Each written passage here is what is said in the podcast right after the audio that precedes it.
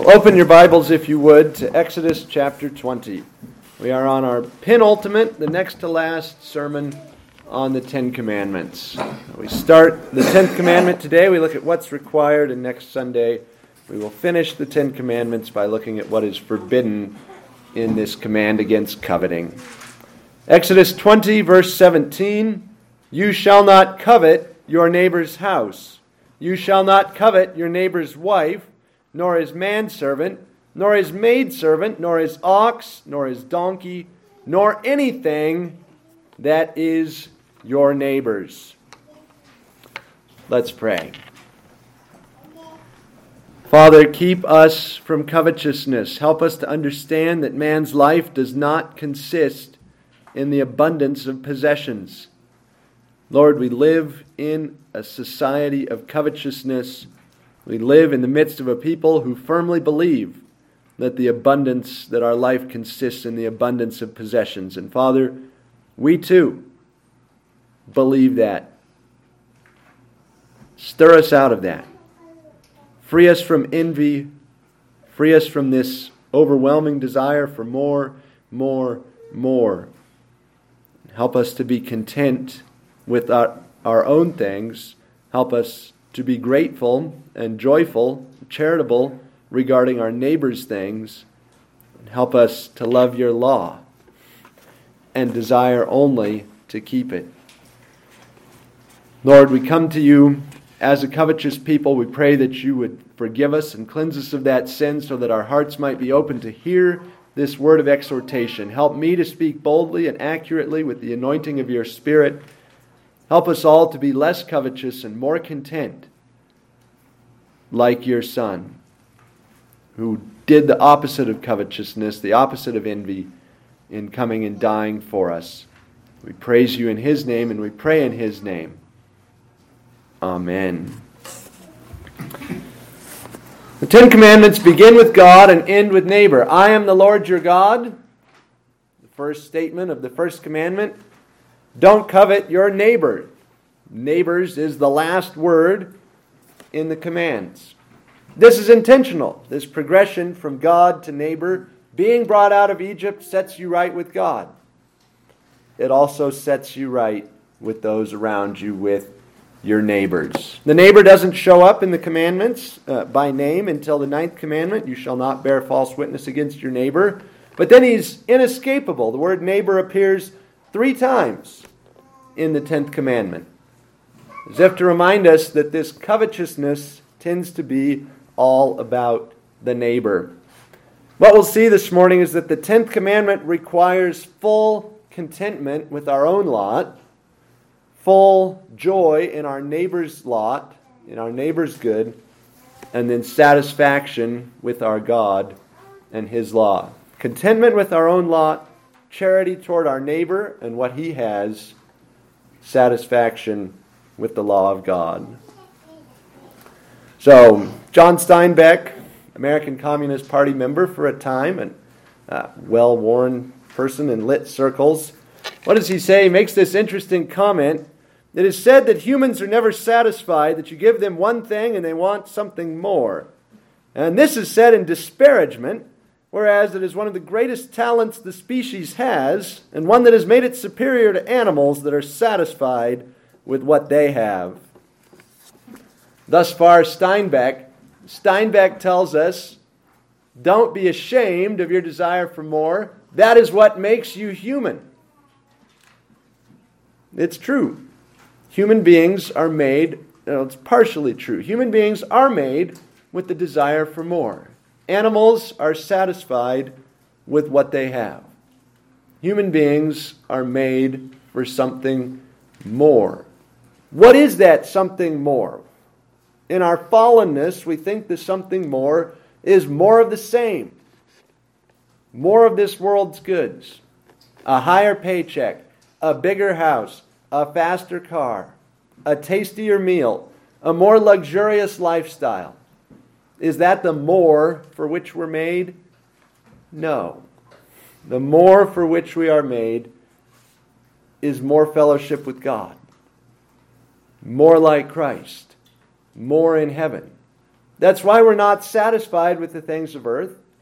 And it's why an unlimited amount of the things of earth does not satisfy. We know this. Uh, we've all experienced the, the longing for that piece of stuff, that thing we desire so much. We get it, and we use it hard for a day or two, and then pretty soon we lose all interest. The thing no longer makes us happy. Everyone has experienced that. And yet, few of us are able to get past the desire for the next new thing. Our heart feeds it, our flesh feeds it, our culture feeds it, and we often deliberately feed it. I'm saving up for my next trip, my next adventure, my next thing, my next project, my next fun. The tenth commandment says, Do not live that way. Thou shalt not covet. Covetousness is the fallen desire for more. Covetousness is wanting something in the wrong way, something illicit for you to have, or something simply that God has not seen fit to give you at this point in time. Right, so, covetousness can manifest itself maybe in the most naked form in the cravings for drugs. I need my next hit of methamphetamine. I need my next dose of Oxycontin. Or in a more refined form, I just need to put in a few more hours this week so that I can make the money so that I can buy that toy that I've been coveting. Or anything along those lines. The commandment comes to us and says, You shall not covet, thereby forbidding us to get involved with the addictive substances that trigger the craving for more, forbidding us to get involved in the world's constant cycle of the new and improved and the new thing to want and desire and covet. The commandment comes to us and says, You must live in contentment. The Lord made us for more, more of Himself, but in terms of the things of this world, He made us for contentment. You eat one meal and you don't immediately say, Wow, that was a good meal. Let me have another one right now. No, you are content you eat good, healthy food, you feel full, you feel satisfied, you don't feel that you need any more. And by the same token, if you eat the unhealthy food that produces cravings, you eat too much. You do feel that you need more because it triggers that addictive response. The commandment tells us this is true not just of food, not just of drugs, not just of pleasure, but of all the things that the world has to offer. Love not the world or the things in the world. They're not from the Father, they're from the world, and they are the objects of our covetousness. Contentment is what is required, and contentment is a side effect of doing what you should be doing working at your work, eating the food that's good and appropriate for you, uh, building the relationships that you ought to have rather than indulging in wrong relationships, having an affair, right? I need to be with my mistress more, more, more. I miss her, I crave her. What is that? That is covetousness as well as a violation of the seventh commandment. So the commandment requires us not to be like an animal, satisfied with what it has simply by instinct, but to have a human kind of contentment whereby we pursue what we ought to be doing. And there are three special considerations that come into this. The first of these is work. The first secret to contentment is a lawful calling and diligence in it. If you work for what you have, you are far more satisfied and content with it than when you don't work for what you have. If something is given to you free, what do you immediately do? I wish it was more. I wish it was better. I don't like it. I criticize it. I complain about it because it cost me nothing and therefore it would have been easy to make it better. But when you make it for yourself, when you work for what you have, you realize your limitations. You realize how hard it would be to make it better. That every additional square foot of this house is going to cost me a certain amount of time, effort, and money, and therefore I'm much more content with the size of my house. So, work is one key to contentment. When you're putting in the effort to get what you have, you recognize the match between effort and reward. The other, second key to, key to contentment is sufficiency. If you don't have enough, it is very hard to be content. But that leads to the question what is enough? Right? As the billionaire, billionaire said, just a little bit more. I will have enough when I have 2 billion in the bank. 1 billion is not enough. I will have enough when I have 4 billion. 2 billion is not enough. This is how the human being thinks. That's not what sufficiency is. Sufficiency means give us this day our daily bread. Are you fed now? Are you wearing clothes now? Has God provided for you right now? It doesn't say, give us this day bread for the next 500 days. Give us this day bread for today. So, sufficiency yes, we want a competent portion of the good things of this life. We need enough to live and to perform our calling. But the Christian understanding of sufficiency is not a dollar amount. Ultimately, the Christian understanding of sufficiency is a relationship to say, Jesus is enough. If I have Him and I don't have food, I still have everything I need. If I have Him and I don't have a working car, I still have everything I need. If I have Him and I don't have freedom, I don't have health, I don't have children, spouse, family, I still have everything I need. Right? Psalm 73 There is nothing upon earth that I desire besides you. That's where contentment comes from. The Christian life is the process of learning to know that Jesus is enough. I don't need Jesus and a 30 day supply of food. I don't need Jesus and 90 days of expenses in the bank account. I only need Jesus. That's spiritual maturity right there. It takes a lifetime to learn to know Christ like that, to find your sufficiency in Him like that. Sometimes He challenges us, right? He takes our health, He takes our family, He takes our money, He takes our stuff and says, Am I enough for you? Or will you throw a fit now that you don't have health? Now that you don't have family? Now that you don't have this or that thing that you wanted? To be a Christian is to say that Jesus is enough. And when the trial comes, when the test comes, when the pain comes, He's still enough. That's where we have to live. How do you get there? How do you learn to find Jesus to be enough? You have to get to know Him through the means of grace the Word, sacraments, prayer, fellowship with people that you are pretty sure are holier than you. Learn to know Jesus like that. And as you do, think about the future. The other secret to contentment is heaven. There are plenty of people, as Samuel Rutherford said, who demand two heavens one here and one in the next life.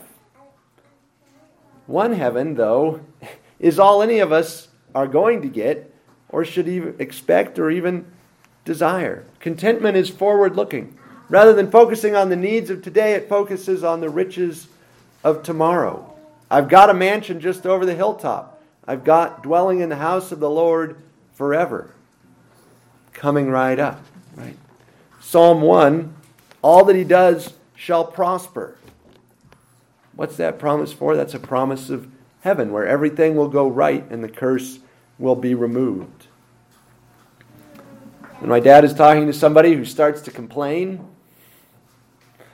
or fuss or say things aren't the way they ought to be, Dad will say, If you could have everything you wanted, what would you have? If you could have everything you wanted, you would have heaven. And you will have it. It's coming. How often do you think of heaven? How often do you long for heaven? How often do you perform heavenly activities like talking to God in prayer, or singing praise to God, or fellowshipping with the saints, or worshiping God? If you don't enjoy the actions of heaven here, you won't enjoy them in heaven. Contentment requires not just that you work, not just that you have enough, but that you look forward to the day when God will be all in all. Contentment is not something possible without that eternal view. If you aren't looking forward to heaven, you won't be content. You will be like Steinbeck's man who wants who has one thing and wants something more and says, "This is what it means to be human."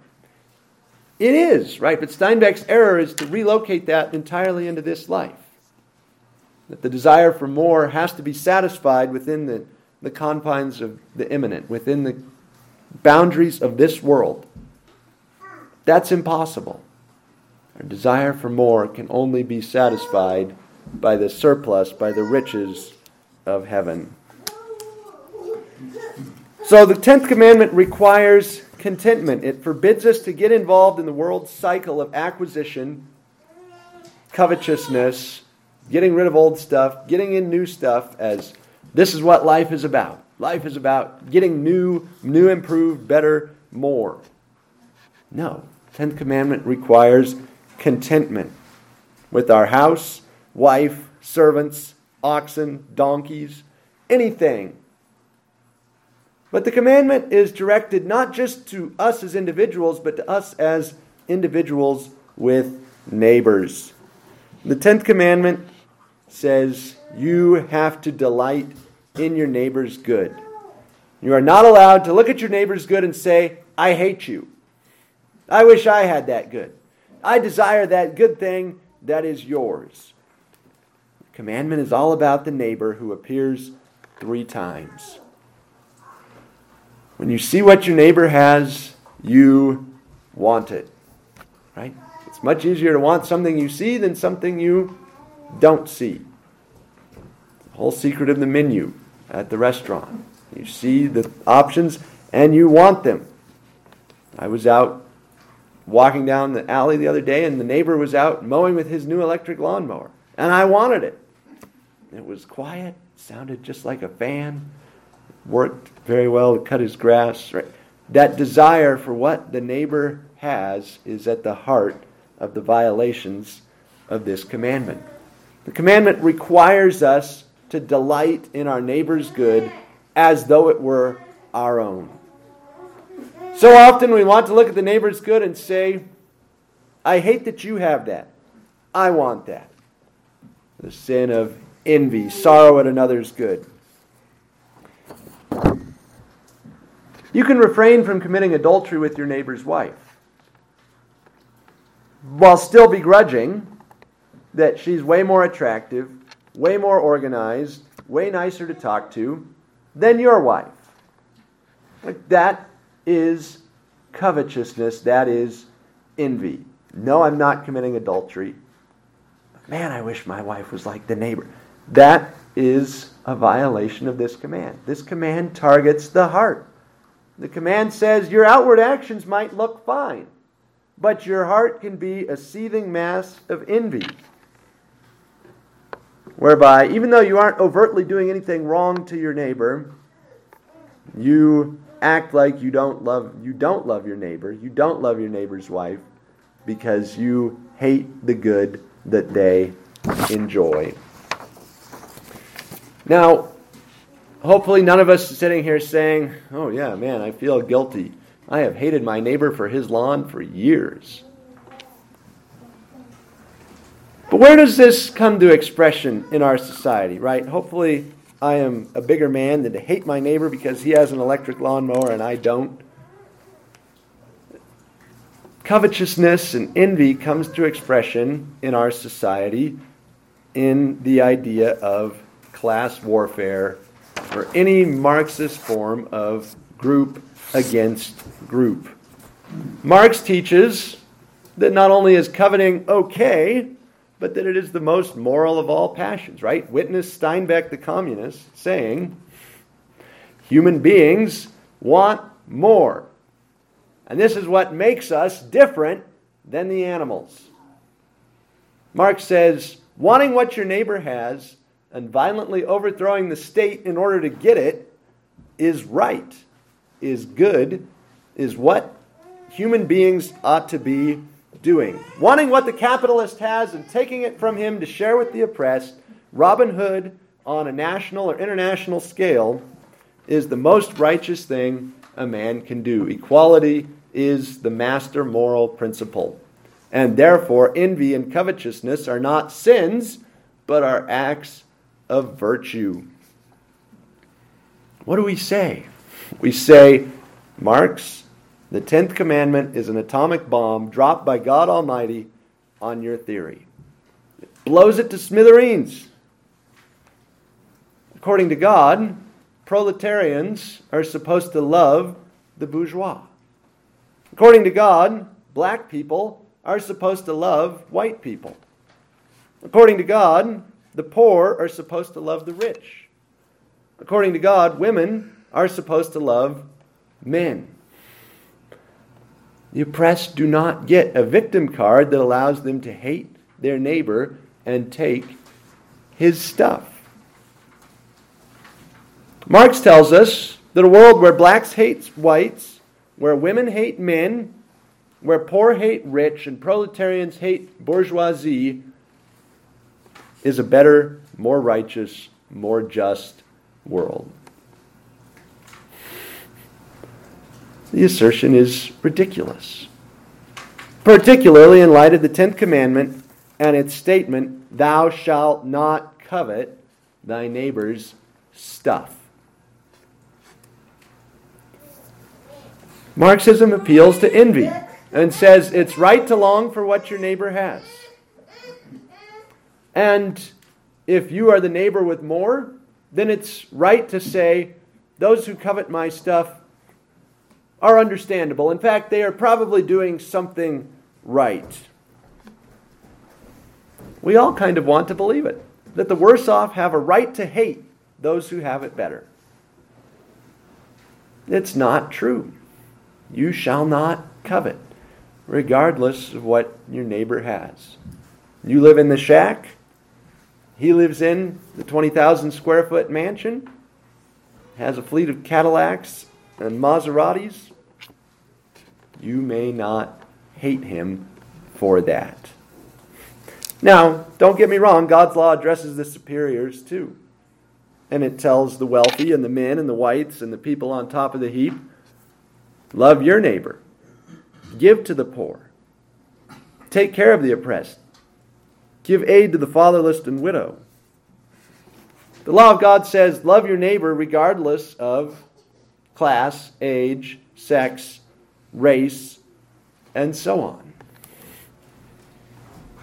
We right, our master moral principle, in other words, is not equality, but is love.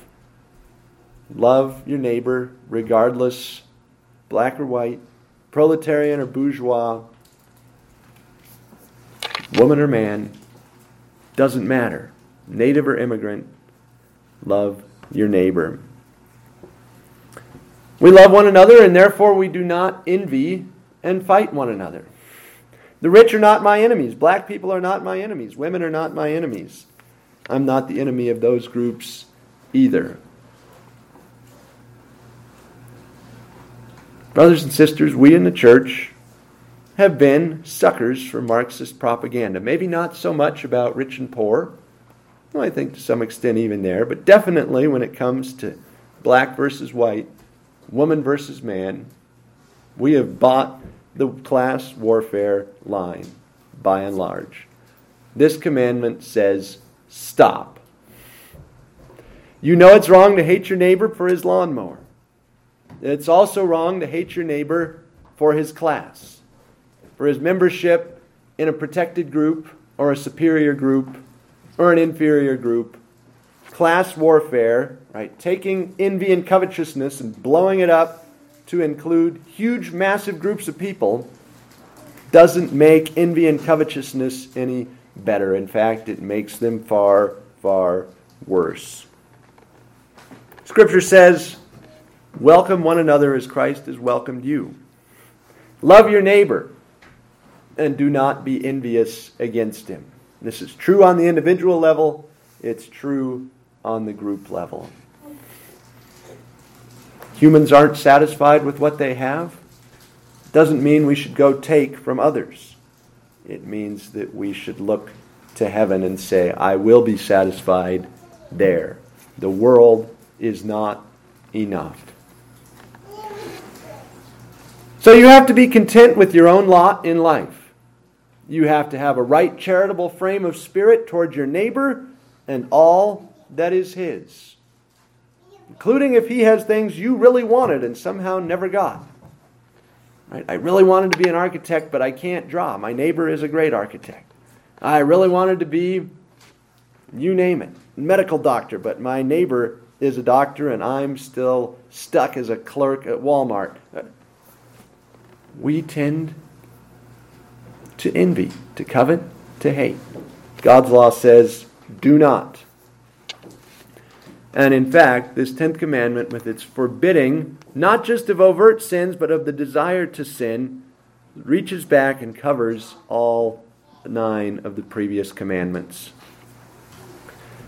It demands not just that we keep the law, but that we want to keep the law. It forbids illicit desire, including the desire to break any of the other commands. The Tenth Commandment says you must love to keep the law of God. You must desire to keep the law of God. We say, well, that's obvious, right? We agree. Except when we don't, except when we're tempted, except when things have been going really wrong. And it's a stressful situation and we're mad. And then we don't want to keep the law of God. And the Tenth Commandment condemns us for that. All the time, at some level, we're desiring things that are contrary to the law of God. What do we do about that? We go to Jesus. He's the only one who can remedy the sin of covetousness and envy. His sacrifice, as we'll talk next week, is the literal opposite of envy. Instead of seeing what we had and wanting it for himself, he saw what we lacked and gave us what he had. He overturned envy through his death. Jesus knows what envy is. Jesus hates envy, and Jesus has conquered envy. So don't walk in covetousness, but in contentment. If you say, Yes, this sin is in my heart, this ideology is in my brain, repent of it, go to Jesus and say, I am full of illicit desire. Save me. Heal me. Give me contentment with my own lot. Give me charity toward my neighbor. Give me love for your law and He'll do it. I'll see you in heaven. Let's pray. Father, we ask that you would make us a content and joyful people who love our neighbors and who love the good things you've given our neighbors, not for ourselves, but for them. Father, free us from envy, from covetousness on the individual level and on the group level. Help us to turn away from this idea that it's okay to hate those who have more. Help us to recognize the stirrings of covetousness and envy in our own hearts. Give us the grace of contentment because we do have a sufficiency, because we have your Son who is enough, who is all the world to us. We pray in his glorious name. Amen.